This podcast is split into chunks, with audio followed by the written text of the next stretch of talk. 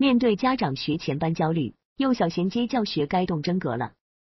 前不久，教育部出台关于大力推进幼儿园与小学科学衔接的指导意见，针对长期以来存在的幼儿园和小学教育分离、衔接意识薄弱、过度重视知识准备、衔接机制不健全等问题，提出了一系列有针对性的重要举措。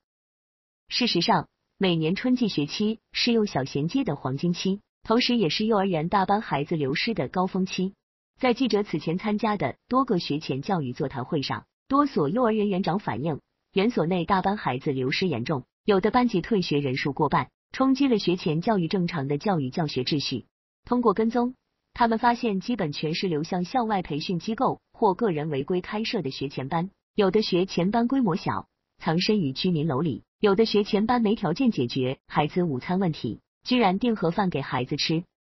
幼儿大班生源流失是老话题，但随着政策更迭，也有新变化。在我国刚提出学前教育去小学化时，公办幼儿园率先落实，很多大班孩子就流失到仍提前教授小学课程的民办园。这两年，教育部门加大对正规幼儿园监管，多数民办园也不敢顶风作案，孩子就更多流失到校外培训机构，甚至私人办的学前班。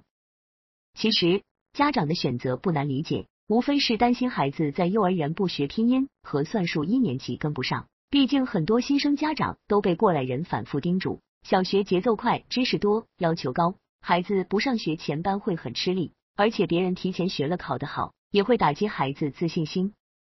在座谈会上，园长们觉得很无奈，呼吁学前教育去小学化不能仅限于正规幼儿园，教育和监管部门应加大对校外培训机构违反教育规律行为的监督和治理力度。其实，教育部门也很无奈，每年他们都会组织拉网式排查，但这些学前班、幼升小衔接班越来越隐蔽，给检查治理增加了难度。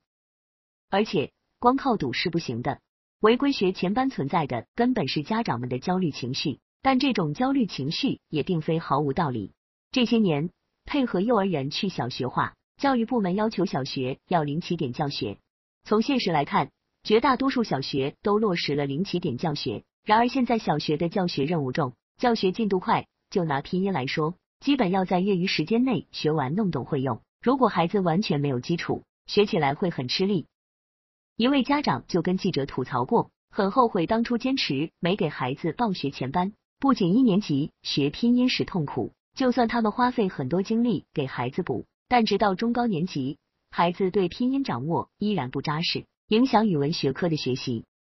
因此，不统筹解决这些问题，幼儿园大班学生流失现象就无法从根源上杜绝。学前教育教育人士对教育部此次出台的新规寄予厚望，就是因为新规切中了当前幼小衔接最核心问题。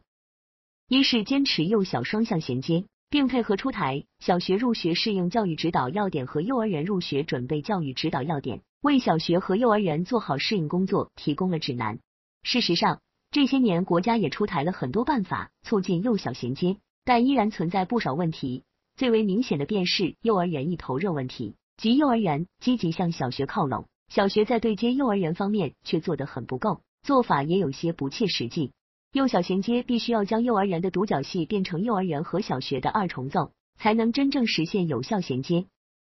二是修订义务教育课程标准，调整一年级课程安排，合理安排内容梯度，减缓教学进度。很多家长都知道三年级现象，也有过对违规学前班师资的担忧，但这些都不足以让他们放弃报学前班。这些年的实践已经证明，光零起点教学是不够的，必须要减缓小学进度，给幼升小孩子更多时间和空间过渡，才能降低家长的焦虑度，才能真正铲掉违规学前班生存的土壤。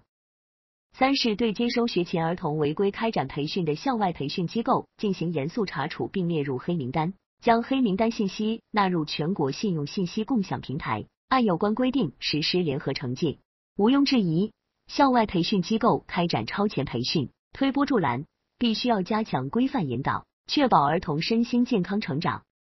根据教育部的安排，今年秋季学期将启动幼小衔接试点，二零二二年秋季学期全面铺开。我们期待这些促进幼小衔接的组合拳能落实好，让孩子在身心和心理上做好真正的幼小衔接。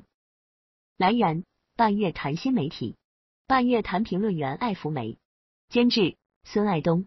主编王新亚，责编郭艳慧，校对秦代兴。